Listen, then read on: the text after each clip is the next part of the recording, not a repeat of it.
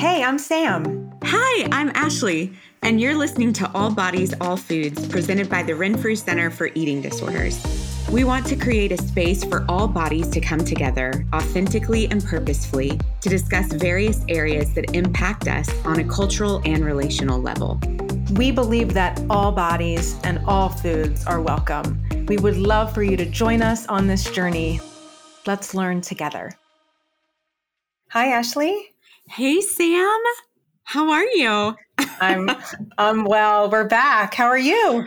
Oh, I'm great and really excited to be back. It's good to talk to you again. yes, I feel the same way. I we we have a lot of um, really good things we can share today about the family and the home in eating disorder recovery. Yeah, that um, you know, we've been talking about how how to support our loved ones and even how to support the supporters, you know, how do we right. how do we give help um, to everybody involved? So, talking about the home environment and how we can make it a space where um, where everybody can come and everybody can feel um, like their needs are being met and they're being heard is so helpful and beneficial, I mm. think. I agree. Uh, working with families in eating disorder recovery, one of, I think, the most requested things mm-hmm. we get are, you know, are these requests of what what can I do practically in the home? Yeah. Like tell you know, tell me what I can do, what I can change. And the you know, uh, my I hope today if there's families out there listening, and by the way, I think that this episode could be helpful not only to families, but partners, caregivers, you know, roommates. Well, and I'm even thinking like therapists, you know, like the, right. the people that help keep this kind of accountable for the clients and for their support system. Yes. And if anyone is listening in who is struggling with an eating disorder, these are maybe just some ideas yeah. that could be helpful and, you know, these are ideas that can be brought to family therapy to talk more about. Yes. So I think this episode could really help a lot of people. And yeah. it's a way for people to access some of these um, suggestions. I mean, mm-hmm. we know in mental health is not as accessible as it should be. And my hope is that this episode can help families mm-hmm. out there who um, you know, maybe aren't fortunate enough to have access to a family therapist or, yeah. you know, what they need. So I did a talk on this, um, I think a year or two ago at the Renfrew conference. Okay. And so I'm really excited to share what I what I taught yes. Um, I, it, the presentation was actually for clinicians, but um, I, I really think it's it, this is a great opportunity just to share this information with families as well. I love that, Sam, and I would I would love for you to just kind of share, yeah, exactly, um, kind of what you taught, and if you don't mind, I might chime in and ask you some questions and maybe ask oh, you to clarify absolutely. some things. Okay, yeah, absolutely, yeah. So when we're working with someone who has an eating disorder, you know, I was working at the residential level, so highest level yes. of care, of course. And we would usually have a family session as part of the discharge. Yes. And so that family session was a chance to really summarize all the different things that we hope will happen in the home so that the home environment can be a place where recovery can really thrive rather than the eating disorder. Yes. And I often use the analogy of a plant. It's like yeah. if you think of the eating disorder as almost like a living, breathing thing, mm-hmm. we need to create an environment where this thing cannot grow. Yes. That this thing cannot thrive. And so if you have a plant, there are certain things when you take when you take those things away that mm-hmm. the plant will just not be able to get bigger. It will yes. not be able to flourish. And so there are things in the home environment that I truly believe which plant do you want to grow? Do you want the recovery plant to grow or the eating disorder plant? Yes. And let's create a home environment where recovery thrives. Because Definitely. out in the world, there are plenty of triggers, of challenges that are going to, that could potentially fuel that eating disorder. Yeah. So, why would we make the home environment just as challenging if we can make it easier? I think Definitely. so. Yeah, I think sometimes families they say, well, shouldn't my loved one be able to handle these triggers? Shouldn't mm. my loved one, you know, what are you what have you taught them? shouldn't they know how to, you know, manage this stuff and why right. is this stuff still bothering them? Right. And you know, I think it's just so important for families to understand that your loved one is going to have infinite amount of challenges and triggers. Yes, yes. And it takes time to get to a place where you're really strong in your recovery. It's not, it doesn't happen overnight. It certainly doesn't happen after a stay in residential. Right. Well, I'm know? even thinking it didn't happen overnight that that their loved one just woke up with an eating disorder either, right? Exactly. Like it, you know, things perpetuated this. Different things happened over different time periods, you know. Um, yes. Um I've always kind of described it um go with me for a minute. as yes. um, um, as a snowball. So if you are, um, let's say you you know you live somewhere where there's a lot of snow and it's just blanketed the ground, and you're wanting to build a snowman, right? Um, you start with a little bitty snowball and you just kind of start rolling it around in the snow, right? Yeah. Um, and things are compounded upon other things, right? It is a process and it happens over time. Um, and the weight of that snowball really, or the, the base of that snowman, you know, it's very difficult to lift. You can't anymore. And when you try to lift it and you just absolutely can't, that's typically, you know, metaphorically speaking, that's when we come in for treatment, right? Yeah. And so it has taken it may have taken years for this to build up to where someone is finally seeking treatment um, and the help that they so desperately need, right? Um, yeah. And it may have taken different paths. So then to come home from their stay in treatment, um, absolutely, it's kind of going to be a similar way as we unravel all of the things that kind of built up the eating disorder. Um, so I think that that's helpful to remember. It's going to take time. And if we can put resources in place for our loved ones at home, um, I think that will that will help the recovery plant survive um, yes. um, or flourish, uh, if you will. Exactly. No, that's that's such a great point. You know, our brains. The good news is that our brains can unlearn these things. Yes. Yes. And to remember that it does take time. Yeah. Because, you know, they've learned diet culture, they've learned, you know, the eating disorder thoughts have been so loud for so long. So, yeah.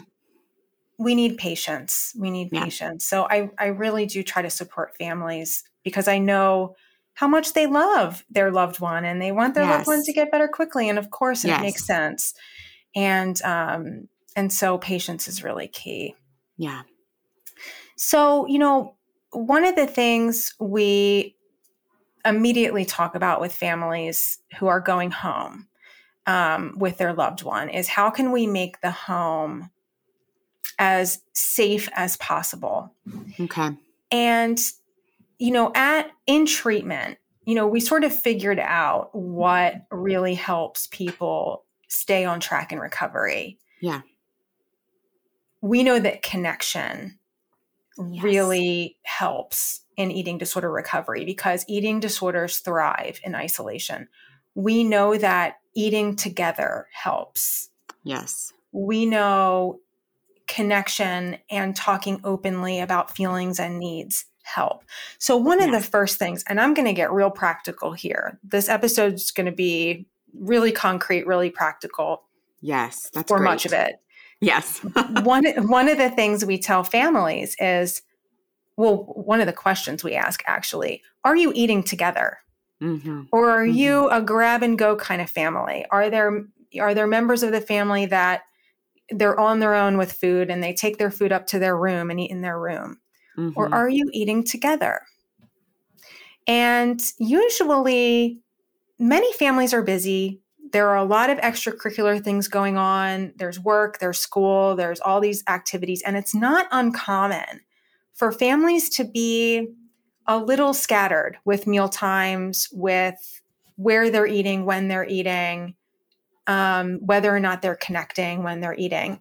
And right. so I really challenge families to think about, you know, what would it be like for your family to really make an effort mm-hmm. to have as many meals together as possible mm-hmm. and to actually sit together at, a, at the table mm-hmm. and talk to each other and yeah. eat with each other. Yeah. And for a lot of families, this is a big shift because it just hasn't been doable with mm-hmm. schedules with everything happening. But it's really yeah. something we recommend. Yeah, I was going to ask what is the typical response that you get from a family when you first ask or pose this question? Yeah, it, I think, um, well, I think with any change, there sometimes can be some discomfort and some mm-hmm. resistance. Mm-hmm. And I really do encourage families to figure out a way to make this happen as frequently as possible. Yeah. And even if it can't, you know, I, you know, we understand that there's work schedules. There are there are things that sometimes parents or partners just can't get out of. You know, maybe right. they work a shift where they're not home during dinner. But there are ways to connect, whether mm-hmm. it's over the phone, FaceTime, let's think of other ways you can connect during the meal. It could be a text before the meal, a text after the meal, a phone call during the meal or after. Yeah. The, or let's also think about who are some other supports that we might be able to bring in mm-hmm. that can eat with your loved one. Yes. Because what I we don't that. yeah, what we don't want are meals alone. Right we know that this is just not really a good environment when you're recovering from an eating disorder is when you're mm-hmm. eating in mm-hmm. isolation. Mm-hmm. And I know sometimes it has to happen, but we really want to try to come up with a plan of how mm-hmm. we can minimize any meals alone. Mm-hmm. So connection yeah. is key. Also, the schedule of meals to try and eat meals generally at the same time, to eat snacks generally at the same time. So, reintroducing some structure, some predictability to mealtime. Um, not in a rigid way, because flexibility is part of recovery, but especially early on in recovery, you know, that structure, the meal plan, um, the predictable times, all of that really helps the body mm-hmm. relearn Mm-hmm. when it's hungry, when it's full, because all of those hunger fullness cues are completely broken after right. an eating disorder has, you know, really taken hold. Right. I really love the term predictability here um, because I I do think sometimes we know when when a client has the eating disorder brain, they might receive information, it gets chewed up in there and and they might interpret that as, well, you're putting me on what exactly you said. It's not rigid, but they might interpret it as this is a rigid time frame and I have to follow this, you know, or else. Um, but really yeah. it's providing that predictability. It's providing that um, over and over and over again um, moment to retrain the brain or to help the brain learn a new pathway um, which is the pathway of recovery so i really like that you you said that yeah i think it's so important i you know even I think it's not uncommon, especially for teenagers. You know, sometimes they might even sleep in, and yeah. it can be really easy to miss breakfast. Yeah. And I really talk to families about how important it is. You know, sometimes you need to set an alarm for breakfast so that yeah. you get up and you eat um, and you eat together. Mm-hmm. Because if you're skipping a meal in recovery, it's really risky. Yes it's really risky and and sometimes i'll have clients who say well a lot of people sleep in and they just eat when they wake up and why can't i do that too mm-hmm. and and the reality is well especially in the early stages of recovery the mm-hmm. risk is mm-hmm. really just too high mm-hmm. to be doing that i mean when you get more in the realm of intuitive eating right you might be able to sleep in and wake up and have a big brunch and really listen to your body and listen to your cravings and your cues and in eating disorder recovery, it's different mm-hmm. because, especially early on, it's really important to have that structure so that you're able to then eat lunch comfortably and then right. you're able to eat dinner comfortably and eat your snacks comfortably um, or it still might even be uncomfortable your body might right. still be learning it depends on um, you know where you're at in your healing process Right. Um, but sometimes, you know, families, it's an adjustment. It's sort of Saturday yeah. mornings. They're getting up yeah. and they're having breakfast together. Yeah. Well, I, just think that that structure is can be so helpful with that. Yeah. Yeah. Yeah. So, you know, it's very easy to sort of give families sort of a list of directions. Yeah. You know, it's sort of like, you know eat meals at the same you know generally the same time eat mm-hmm. together all of that and and really i think the harder work is for family members partners to really look at their own relationship with food and their own relationship with their bodies. That does sound like hard work sam. Yes. Um, that's the hard part. Yeah. And making a shift in how you're talking about food making a shift in how in really what the way that you're modeling your relationship with food if you're sitting down and eating together but you're saying you know judgmental things about the food or right. you're judge you know uh, or you are eating um, diet foods and actively trying to lose weight and and openly talking about hating your body and eating differently from the entire family that is going to have an impact on your loved one. Yes yes and i understand there are medical conditions that might require family members to eat differently you know folks with allergies you know folks with other medical conditions that require them to eliminate certain things that's different. Mm-hmm. And, you know, that can be worked on in therapy. What I'm talking about are family members who are actively trying to change the shape of their body and actively manipulating food and buying into diet culture to do that. The reality is, it's absolutely everyone's choice if they want to go down those roads. And at the same time, you do need to be aware that it will have an impact on your loved one who's Absolutely. in recovery. Yeah. The eating disorder is always watching, always listening, and will yes. latch on yes. to what is said, what is seen, and will latch on to the beliefs that fit the eating disorder's agenda. Yeah. So if there's someone in the family who's really into diet culture or they're on their own, you know, their their own diet that is going to have an impact. Mm-hmm. And it makes recovery harder. I'm mm-hmm. not going to say it's impossible, mm-hmm. but I will say that your loved one will probably struggle and bring that to therapy. Yep. Week mm-hmm. to week.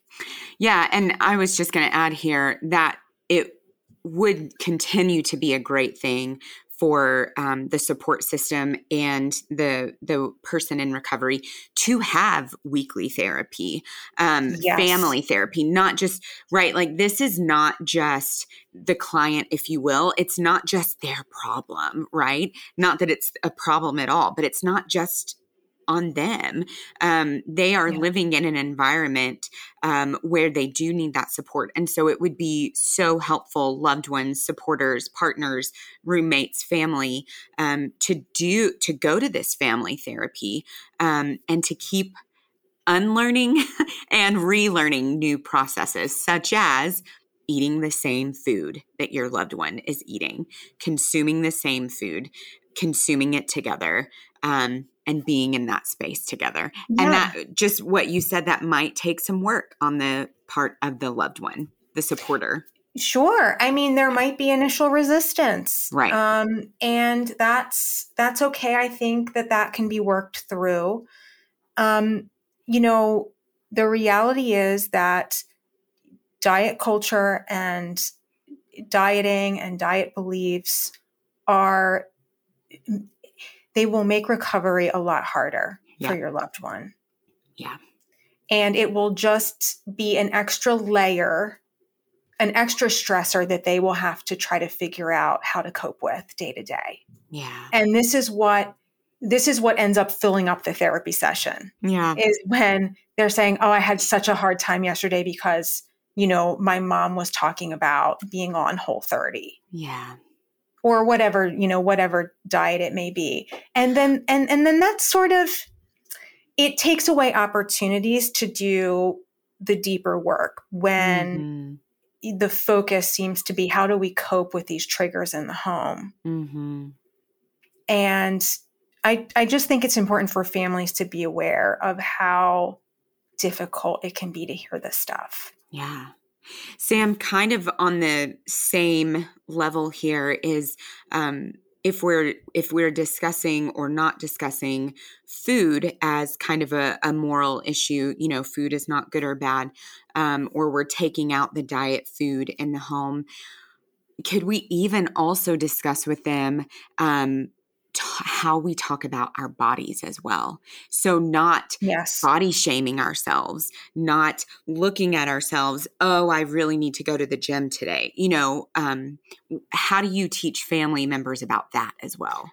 Right. Well, I, you're absolutely right. That's def. This is definitely part of the work in families. Um, not moralizing food and not moralizing movement. You know, and and body shaming, of course, and which includes, I think, of uh, most family members instinctively know not to body shame their loved one with an eating yes. disorder. We would we would hope. Yes. Uh, unfortunately, that's not always true in every family, but you know, but it's not only that. It's you know, when whenever you're body shaming yourself or mm. body shaming someone on TV or body shaming someone in public you know, that all has a negative impact yeah. on your loved one as well. Yeah. And I think sometimes there are parents that think, or family members that think, oh, well, it's okay if I sort of make fun of my own body. Mm-hmm. And I, I want I want people to be aware that again, that eating disorder is always listening. Yeah. And when you're making comments about your own body, that eating disorder is trying to figure out how that comment relates to them. Yeah. Relates to their own body. And, yeah. you know, your loved one is creating meaning out of what you're saying. Mm-hmm. So, absolutely, the body shaming, body comments, even compliments, right. such as, oh, you know, you're watching a TV show. Oh, doesn't she look great? It looks mm-hmm. like she mm-hmm. lost so much weight. Mm-hmm or saying things that equate weight with health, you know, mm-hmm. to say, oh, it's so great that she's finally taking care of her health or that oh, they're fine yeah. and and to make that assumption that just because someone a celebrity has lost weight that somehow that must mean that they're healthier mm-hmm. in some mm-hmm. way yeah. and we have no way of knowing mm-hmm. if someone is engaging in health promoting behaviors by the size of their body we have right. no idea how they're losing weight or why they're losing weight. But it's that assumption and that link between weight and health that right. continues to fuel the eating disorder thoughts. Right. So, all of this stuff I think is so ingrained because of our culture it can be really hard to catch. And the first step is awareness and to be mm-hmm. able to gently remind each other in your family when this stuff is popping up mm-hmm. because it's not always conscious that we're even engaging in it. Right. Right. And to be able in therapy to work on how can I call you in in these moments when I notice you are body shaming and you might not realize it. Mm-hmm. Or you're strengthening my eating disorder beliefs mm-hmm. without meaning to. Right. A lot of this stuff happens unwittingly. I think a lot of family members the intention is to not cause any harm. Absolutely. Absolutely. And so this stuff is hard to catch. Yeah. So being able to really get comfortable pointing it out to each other and mm-hmm. and, without getting defensive, without getting angry or being able to tolerate those emotions when they pop yeah. up and make that shift. Yeah. When needed. So it it it it can be uncomfortable emotionally. Yeah. I, I just want to say this for anybody that is listening to us right now, um, and maybe having the realization, like, oh my word, I've done this. Oh my word, I've body shamed myself in front of someone. I've moralized food. I've moralized movement um, in front of my loved one. Oh my goodness, I can't believe I've done that. Right. Um, what we're what we're here to do today is really not to offer any shame whatsoever it's simply to help you build on your awareness and so my encouragement for anybody listening today is take what you've heard and maybe let's start with just ourselves so the next time i'm watching a tv show and um and i do see somebody on the on the show um and I make a snap judgment about their weight or about their appearance. Um, simply notice that, right? Like just simply start noticing that. Or if I'm at the grocery store and I see someone, um, whatever, you know, and it sparks a judgment in my brain.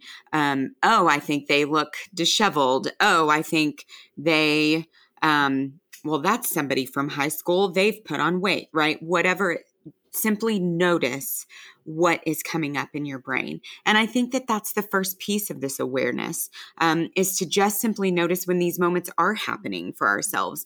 Because you said this earlier, Sam, but it it is so ingrained in us to talk about appearance. It is so ingrained in us um, to talk about um, our bodies. You know, like I'm thinking of the holidays and thinking how um, people might say, "Oh, I just ate so much over the holidays. I've got to." I've got to start new in the new year, right? Like right. it's so ingrained in our culture. And so maybe the first step for any of us listening professionals as well. Notice, just simply practice noticing when you have those judgments or you have those thoughts come up in your head. Yeah. Yeah. That's the first step is awareness. Yeah. And we're not always aware. It's a lot of it is subconscious because yeah, this is, is just how we, you know, how we've been conditioned. So yeah. I have so much compassion for people out there who are actively trying to unlearn this stuff because it's not easy. Yeah. Yeah. And as you're trying to unlearn it, you're still getting bombarded with it. Yes. It's everywhere. Yes. It's everywhere. So, you know, I think self compassion is key, patience is key. Um, you know, on the same, you know, while we're talking about body shaming, yeah, I think also it's really important to bring up, you know, in families to be mindful of what you're watching on TV. Yeah. What what kind of media are you bringing into the house? Because what what we know about media is that it really does have the power to increase anxiety, to increase body image disturbance, mm-hmm. to increase urges to engage in disordered eating. Mm-hmm. So, you know, at the residential level of care, we've figured a lot of this stuff out through the years mm-hmm. where there are certain channels that we have blocked on the TV. There are certain magazines we don't even allow in the building. Mm-hmm. And there's a reason for it. There are certain websites that are blocked in the computer mm-hmm. room because why would we want to fuel the eating disorder when someone yeah. is actively trying to recover? Yeah.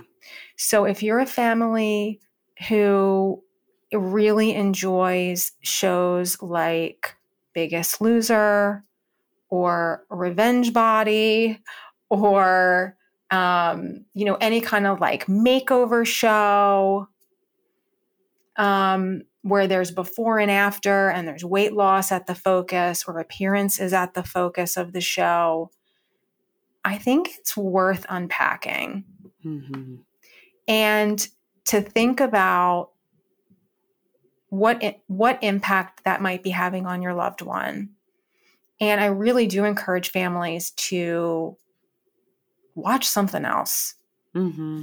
yeah that's all there is to it because it's just not worth it.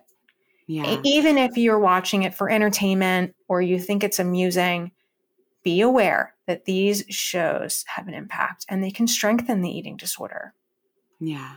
And I'm thinking also maybe instead of watching TV, if, you know, instead of watching these shows, if there isn't anything else, play a game together.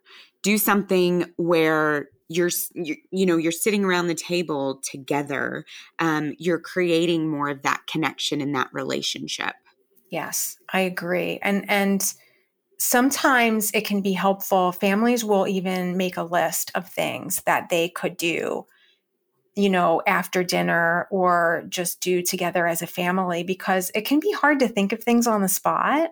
Yeah. And so it can be helpful just ahead of time to just create a list of ideas of things that you can do together as a family that have nothing to do with food, weight, appearance, mm-hmm. um, and really creating connection. It's really mm-hmm. about creating connection with each other. Um, so that can be really helpful for families too. It's interesting because families who come into treatment, you know, one of the side effects of families who really work hard together to help their loved one recover is that they actually feel a lot closer at the end of it. Yeah. And that's really a cool side effect of, you know, recovering from an eating disorder is that the family oftentimes learns different ways of communicating with each other, different ways mm-hmm. of, of, of existing and connecting with each other in their relationships. Yeah. And although the eating disorder is, you know, such a challenging, difficult, horrible thing to go through at the same time, sometimes it can pull a family together and yeah. teach and families are incentivized to just learn different ways of being with each other yeah. and talking with each other. Yeah. So that's really cool. That's to awesome. see. Yeah. Um, so you know, especially for folks who one of the last things I'll say, because I know we need to wrap up soon, but you know, I know after the meal can be really difficult for mm-hmm. a lot of different folks with eating disorders, um, whether it's, you know, folks who are working on, um, you know, refeeding and they're working mm-hmm. on getting to a safe weight. Um, or folks who really struggle with urges to purge after mm-hmm. eating, or they struggle with feelings of fullness. It can be really, really helpful to have a plan about mm-hmm. how you will connect as a family after a meal or or really any time when urges mm-hmm. are really really high.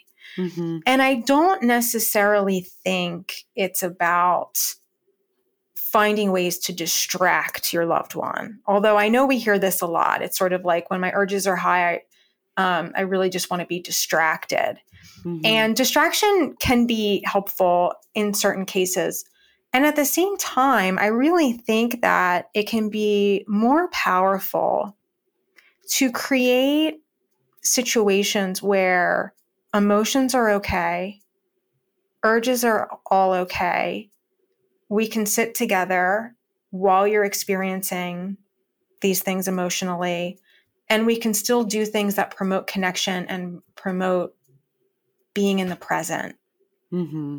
So it's really not about ignoring urges and pretending like they're not there. But it's about spending time together in a way where it's safe to talk about those things if they do come up. Yeah, I love, sorry, Sam, I want you to go ahead. I love that so much. I feel like when we have that safe space to talk about what's coming up for us, um, I feel like what that does for us is that it builds our kind of core ego strength. It helps us see that I am a valid human being for having feelings and emotions, especially maybe right after we've had a meal together um, or or anytime. But I'm valid for having these emotions, and I have a safe place where I can kind of release them, talk about them, just let people know I'm having them. And what that does for me is that tells me that I'm okay. That tells me that I am normal that tells me that I don't live on an island by myself where nobody ever understands anything that I'm going through. So I just I just love that idea of creating that safe space to be authentically who you are right mm-hmm. after that meal um, instead of using that time to distract yourself from having those emotions right right and, yeah. and and i you know, for anyone out there listening who's thinking, well, distraction really helps me and that really got me, you know, pretty far in my sure. recovery. Yeah. I want to validate that. Absolutely. Yes. Distraction, we all use distraction from time to time and it can yes. be really helpful, you know, to sort of tolerate, you know, to you know, when we're feeling an urge and we're trying to just get through it. Yeah. And wait for that urge to sort of go down on its own. But but really I do think it can be so powerful to be able to talk openly and honestly about exactly what you're feeling in the moment, emotionally and physically. I mean, how seen do you think somebody could feel if they could do that? You yeah. know? Yeah. And when we feel seen, when we feel heard, um, honestly, we breathe deeper. We we are more relaxed. We yeah. don't have that burden to bear on our shoulders. Yeah, it actually being validated, being seen, being validated has a calming effect most yeah, of the time. It has does. a regu- a regulating sort of effect. And I think sometimes the fear, you know, parents have their own fears about seeing their child in distress, being able to tolerate their child in distress and tolerating their own emotions that come up. When in reality, when you can really sit with someone and hear them out and validate them, what we often discover, and as therapists, we know this because we do this for a living is that when you validate someone and someone feels heard and understood on a deep level, mm-hmm. it's calming and healing to them. Yeah. Yeah. That's the side effect yeah. of being validated. So I, I really, I really do try to encourage families to lean into emotional experiences rather than trying to avoid them or distract from them. Yeah. Um, because in my opinion, I think it's just more effective mm-hmm. you know, to approach rather than avoid. Yeah. Yeah. That's yeah. great. This is this is great. I I really really hope that this has um, given our listeners some some very practical tools today to to kind of take home and and begin utilizing. Absolutely. And in addition, I also want to remind families that you you know ideally we do want an an eating disorder team to be assisting families along the way that no family Definitely. should you know ideally we don't want families to have to you know take on recovery all on their own mm-hmm. but having that team the dietitian the therapist maybe a psychiatrist a, do- a you know a doctor a primary care physician where a lot of these difficult conversations can happen in sessions yeah. with you know with the providers who are specialists. Yeah. Um, so I do want to remind families if you do have access to treatment, that really an interdisciplinary treatment team is really the way to go. Yeah. yeah. yeah. I couldn't agree more with that. Yeah. To have that support. So, well, thank you so much, Ashley. Yeah, thanks, Sam. This was great. I really enjoyed um, this conversation and, mm-hmm. and hearing from you. Me too. Me yeah. too. I will see you next time. That sounds great. Take care, everyone. Thank you for listening with us today on All Bodies, All Foods, presented by the Renfrew Center for Eating Disorders. We're looking forward to you joining us next time as we continue these conversations.